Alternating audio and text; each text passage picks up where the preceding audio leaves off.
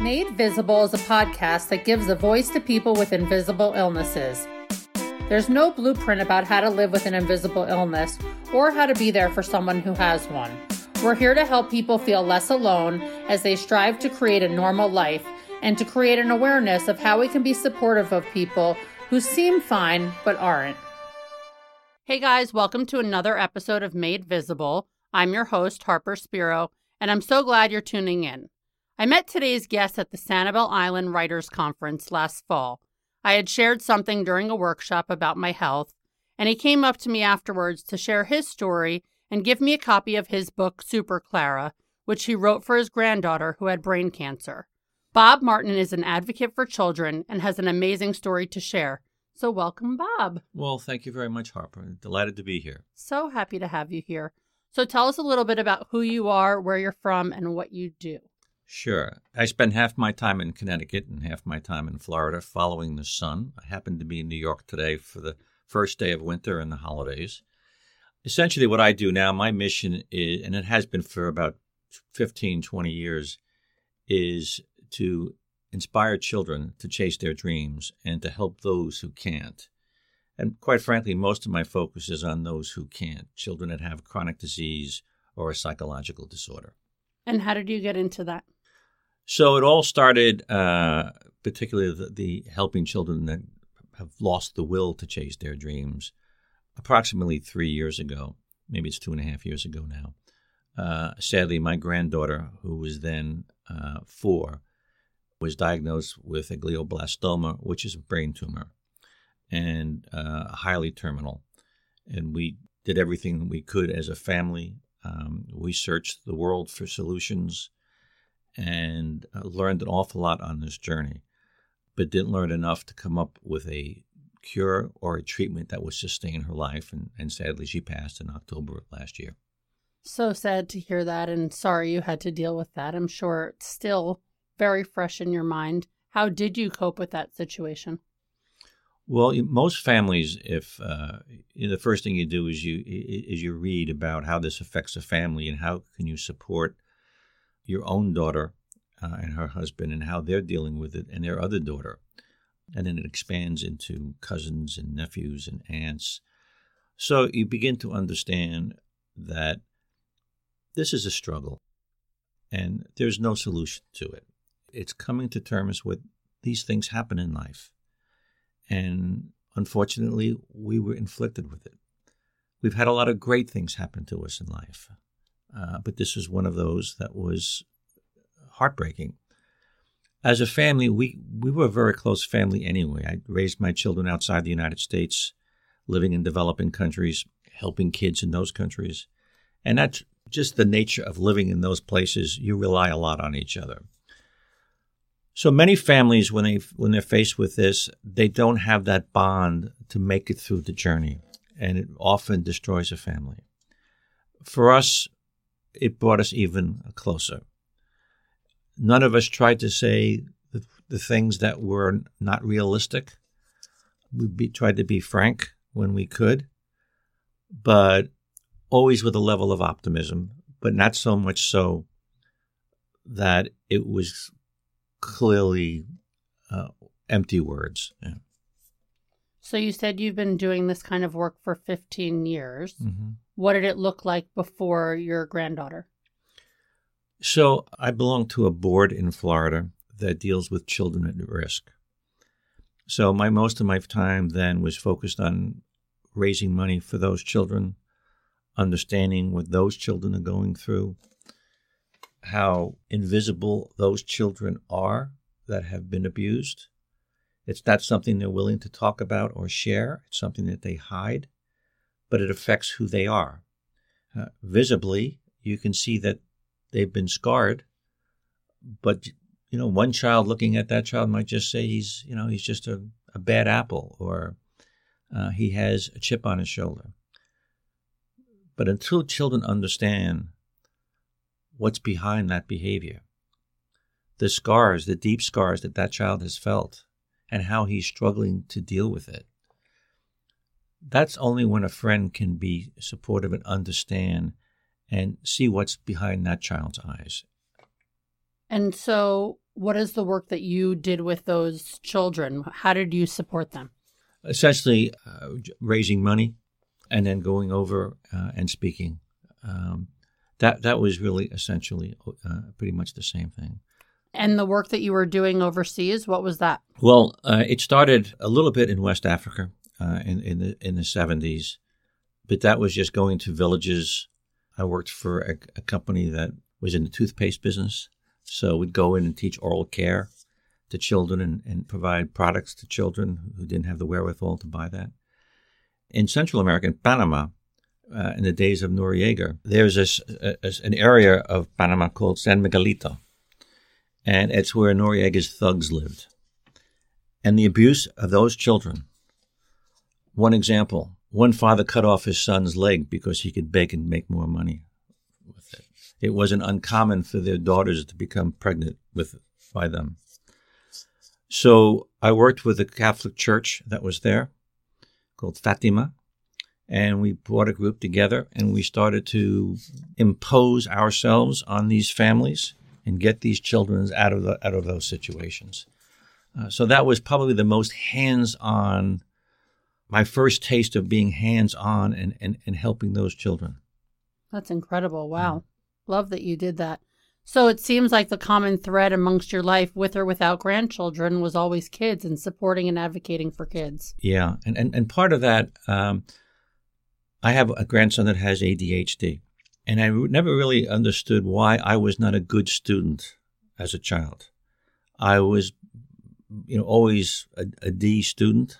Uh, I celebrated C's, and uh, the only reason I made it through college was that, which I'll come back to, was that my, my father had passed away and I realized that I was his greatest disappointment.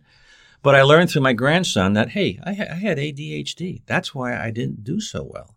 So I wasn't understood as a child. I didn't even understand who I was.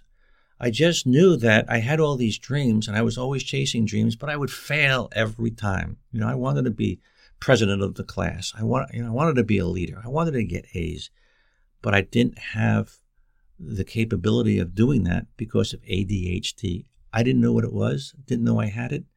And certainly the teacher didn't in those days, or nor did my friends. They just thought I was the slow kid in the class. So, how did you determine that from your grandson? Was there like a defining moment where you saw him do something a certain way and go, oh my God, that's me? Yes, exactly. That's exactly what happened. Um, he started to demonstrate this a certain behavior. At what age? Probably started when he was about four. Okay. Yeah. It was actually probably started before that, but I didn't really begin. None of us really began to un, fully understand it until he was four, and then we started to read and, and learn more. And even originally, even initially, I didn't I didn't consider that I had ADHD. I was never thinking about myself. Um, but the more I researched it and the more I wrote about it, I said, "Well, wait a minute. now I understand why I struggled through school."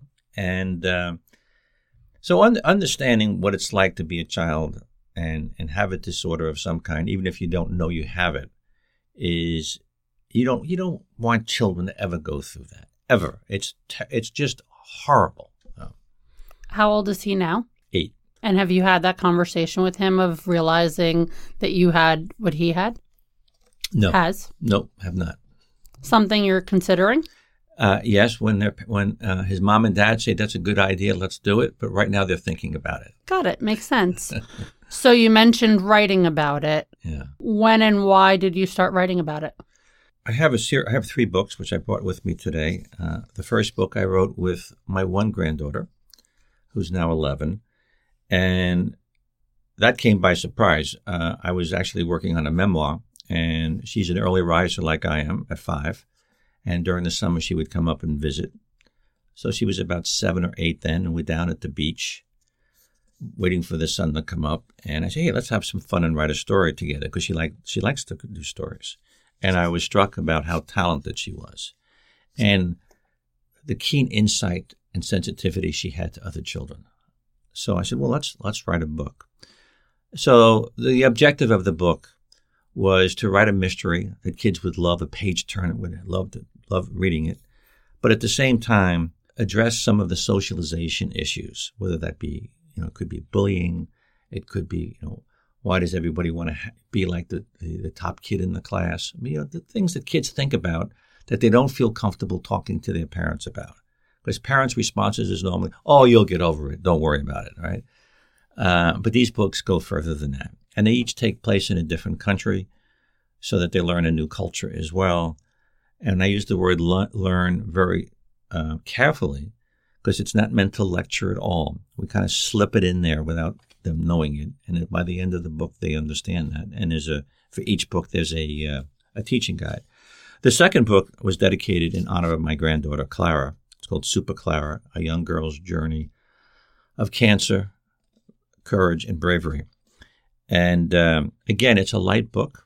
It explains cancer in a way that children will understand it. Not meant to scare, but certainly to make it very clear that this is a serious disease. And if you're a friend of someone that has this, you can be of help, but you need to understand it. So that book is intended to help other children understand what that child's going through, but also for children that have a serious disease to give them the courage for the battle ahead. And, and the book really shows how Clara had the courage throughout her journey. Then the last, the most recent series um, is called The Amazing Ninja Brothers. Uh, kids love, still love ninjas. And it's two brothers whose grandfather, great great grandfather, leave them a magic ring. He was an adventurer. He was in Asia, and he came across these two ninja rings that give superpower. And essentially, the power gives one of the children, there's two brothers, one brother the power of understanding, and the other brother the power of empathy. So, in the first book deals with ADHD. And once again, the intent is to not only help a child that has a disorder understand that, hey, this is not a psychological disorder. My brain just works differently. And there's some good parts of that, and there's some things I need to manage on my own. Right. But also, importantly, is to help the other children in the class understand that, hey, my buddy, he's got this thing. His mind works differently. He can do some amazing things, but he also needs some help in some other areas. And I'm going to help him. I love that. And I love that you did. So, two of them are with your granddaughter? Yes. And I think the, the really cool thing here is the relationship with parents and children is one thing, and those can be really different. But I think that there's a standard sort of grandparent role that's very different that's a grandparent and a child that's a really unique special relationship so what made you do these with her and what is her role in the process right so again it's um, you know you're always looking for a way to create a bond with your grandchildren i mean you try to be a trusted friend uh, non-judgmental you know there's a role for grandparents to play and, and it's and it's important we understand what that role is we're not there to lecture uh, but we're there to, if they go off the path, you know, help them get back on the path.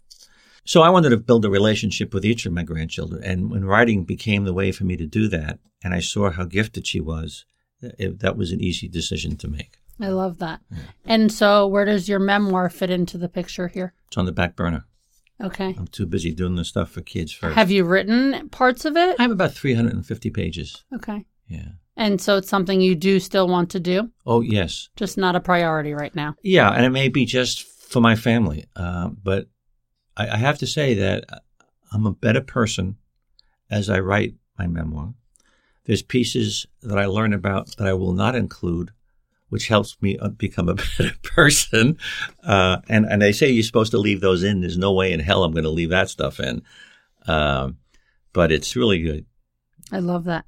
So, how has your role as a grandparent, as a grandfather, changed or stayed the same since becoming a children's book author and writing these stories, some of which are dedicated to your grandchildren? Yeah.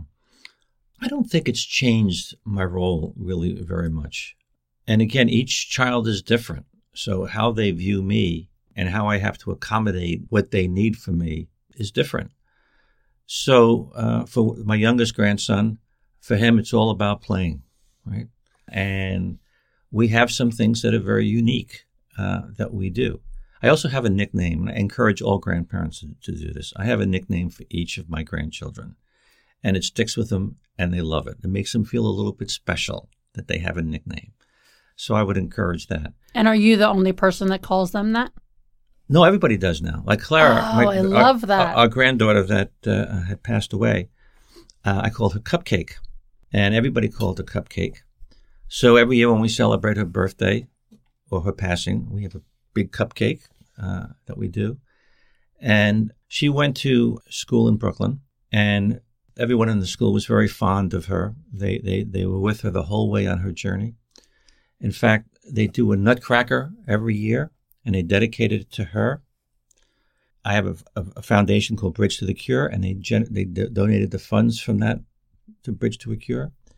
Some of the local artists heard about Clara, and that the school was building a garden dedicated to her. They wanted to paint murals behind the garden because she loved, you know, cupcakes and rainbows and butterflies. Then other artists from around the world heard about it, and the entire school now is a mural. Um, Wow. yeah, that's really cool. That's so special. And so, how do you keep her memory alive? You know, it's funny the different ways you do it. Obviously, we have pictures everywhere. Um, I make sure that you know, you have light switches, maybe for the same light on two different sides. I always make sure they're both down or both up, because that's the way. Because if they're not, I go, oh, Clara would like me to make sure those are both down and both up. And I mean, it's, and I laugh every time I do it. Um, It's those little things. yeah. I think about her a whole lot and always for good reasons. And whether I'm happy or sad, she either increases my level of happiness or gets me back on track if I'm feeling sorry for myself. Right. Which I'm sure she doesn't want you to be doing. No, no. So, you mentioned the Bridge to a Cure Foundation. Can you talk a little bit about what that is and what you do? Yes. So the the, the journey with with Clara, uh, and it's actually very similar with with my grandson with ADHD. I traveled everywhere to find a uh, first to find a cure, and I and I quickly learned that there really wasn't a cure for this. Then I said, okay, maybe we can find a treatment that will sustain her life until there's a cure, because a lot was going on with immunotherapy and gene sequencing. There was progress being made. I learned that there wasn't any one research center doing anything for a cure. I mean, for a treatment. They were only focused on cures. And the reason being is that, well, let me back up. They said their, their argument was that, well, when we do look for a cure, often we don't find a cure, but we find a way to sustain the life. And I said, that's true. But think about it this way, and I'm sorry to use a sports analogy, but if you're managing a baseball team and you put up a baseball player and say, all I want you to do is hit a home run, which is the cure, he's going to only swing at certain pitches and he's going to swing like hell. That's all he wants to do. Versus, all I want you to do is get on base any way you can. And that's what the treatment is. So when I put it that way, they, they all acknowledged that that made sense. But then the hard part was communicated that we rely on the pharmaceutical industry and they're not interested in that. All they want is a cure. So, you know, I, I get it. I come out of the corporate world. I, I know that they're bottom line driven. Um, but they should be working on, on that. So that's got me to there. Then I, my grandson had ADHD, and I said, well, wait a minute. This isn't only about chronic diseases, it's also about disorders that children have. So that's when I, I, I expanded the, the foundation. And the objective of the foundation is five things that we don't do. And I'm not going to go into the five, but the most important one is we don't have a robust national database for any pediatric disease or disorder. So if you're a researcher, you're basically relying on what's, what's available out there and what you have in the research center where you work. You don't have a database that has everything we know about the disease, every patient that's ever had the disease, and every possible pharmaceutical or alternative medicine, whether that be vitamin therapy, ketogenic diet. Um, it's not there. So that's the first goal of this foundation is, is to raise the money uh, to build that database. And so, how can people support something like that? The website is www.bridgetoacure.org, and there's ways that you can support that. I'm in conversations uh, with a number of large institutions. My objective is to get them interested and take it over. I'm a grandfather. Uh, you know, I, I realize that this is a goal bigger than I am. but it's certainly a worthwhile goal. And I'm an advocate at this point in time, looking for an institution to say, yes, I'm going to take this over. And are people interested in it? I mean, what kind of response are you getting to this outreach? So I've met with the, the new director of, uh, of the National Cancer Center, uh, very supportive. The number two person at IBM, very supportive. I've met with 120 practitioners around the world. They're all supportive. I've laid out a framework for that database and what it would look like. And everybody agrees and it's supportive. So I'm now in a conversation with someone at Duke University and an institution called the Research America Institution. And they're trying to determine whether or not they want to take this over and to motivate it. I mean, it's something worth exploring to just see if there's some sort of collaboration to be done. But it seems like what you're looking to do is obviously a huge undertaking, yes. not something you can do independently. But I think it's valuable for people to know how they can support and maybe get on board to, you know, make this actually come to life. So, going back to your books a bit, this has become sort of your life's purpose, life's mission at this point in your life, right? And so, what else is on the horizon? You mentioned when you came in here to the studio that you're working on a new book. What is that? Right. So there's there's two books coming out first quarter and second quarter of next year. The first book is the second book in the Ninja Brothers series that deals with I'll call it bullying for now, uh, but it, it is a disorder, and it needs to be understood. So that's and then from the Kira and Papa Detective Agency, uh, the first book took place in London. Uh, the second book takes place in Panama. They, they, all take places in countries I've lived and know well. And that should be coming out in the second quarter. Yeah. And more to come? Oh, yeah. There's five books in each of those series. Love that. So, and then maybe I'll get back to a memoir one of these days. And do your other grandchildren have an interest in doing this with you, or is this all Kira? All Kira. Uh, well, if actually Kira fired me this summer. Tell me more. Yeah, she said, "Papa," and it was, it was, oh, she was so cute. It was hard for her to do. She wants to do her, her own, and she's writing her own. Um, so I said she is. She's she's very creative and, and, and, very talented and very sensitive to kids, and she's a great musician. plays plays classical guitar, writes her own music, and now writes her own is writing her own books. So quite the creative. Yeah, yeah. But she is helping me with the second the, anything out of the Kira and Papa Detective Agency series. She's in. Essentially, what I'll do is uh, we do the storyline together, then I write it, and then she takes it and says, "Okay, Papa, you know, we have to make this right for kids. So let's let me let me let me take a pen to it. make it a little more kidified. Yeah. And yeah. so, do you have any specific advice to other grandparents who have grandchildren that may have other invisible illnesses, whether it's mental, physical, chronic, etc.? Sure. You know, interesting enough, there are 73 million children in the United States. There are roughly 70 million grandparents in the United States. And the stress that parents are under today is beyond anything we've ever seen, as well as the number of single parents that there are.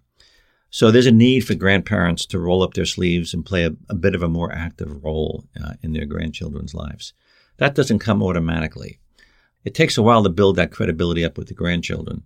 And then often, I don't, I don't want to say often, but there's also the challenge of, of parents wanting you to play a certain role. They may not want you to play that role.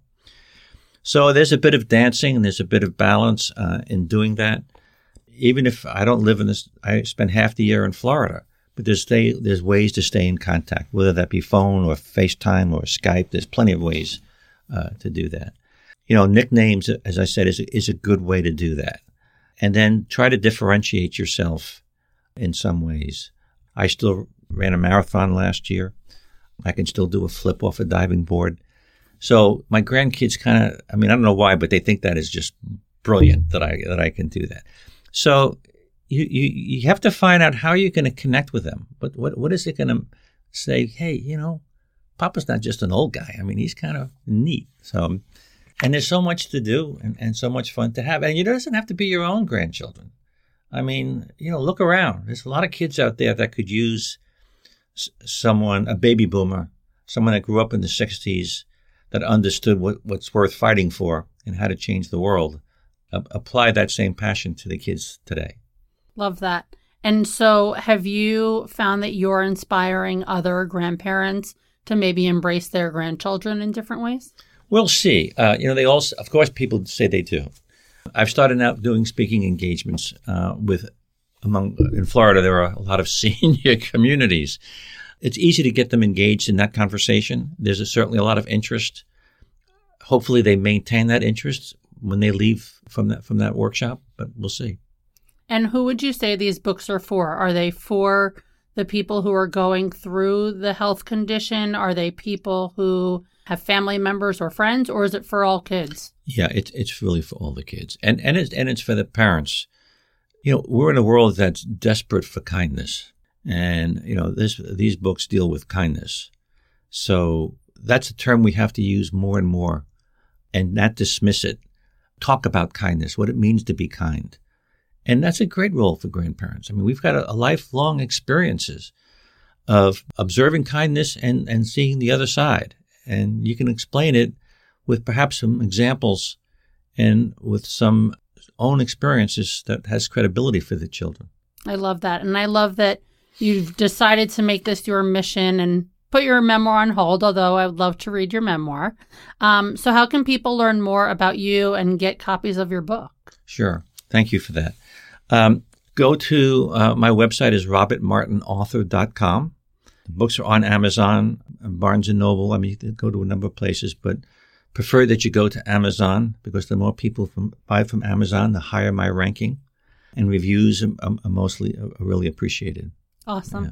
Thank you, Bob. Thank you very much, Harper. Thanks for tuning in to Made Visible. We hope you learned about something new today. If you enjoyed this episode, please take a few minutes to subscribe, rate, and review the podcast on iTunes. We can't do this without your support. Visit MadeVisiblePodcast.com. Follow Made Visible Podcast on Instagram. Special thanks to the team who made this possible Elise Bonebright, the audio editor, Gemma Leghorn, the assistant producer, Dylan Chenfeld for the intro music, and Krista Gray for the logo and design concepts.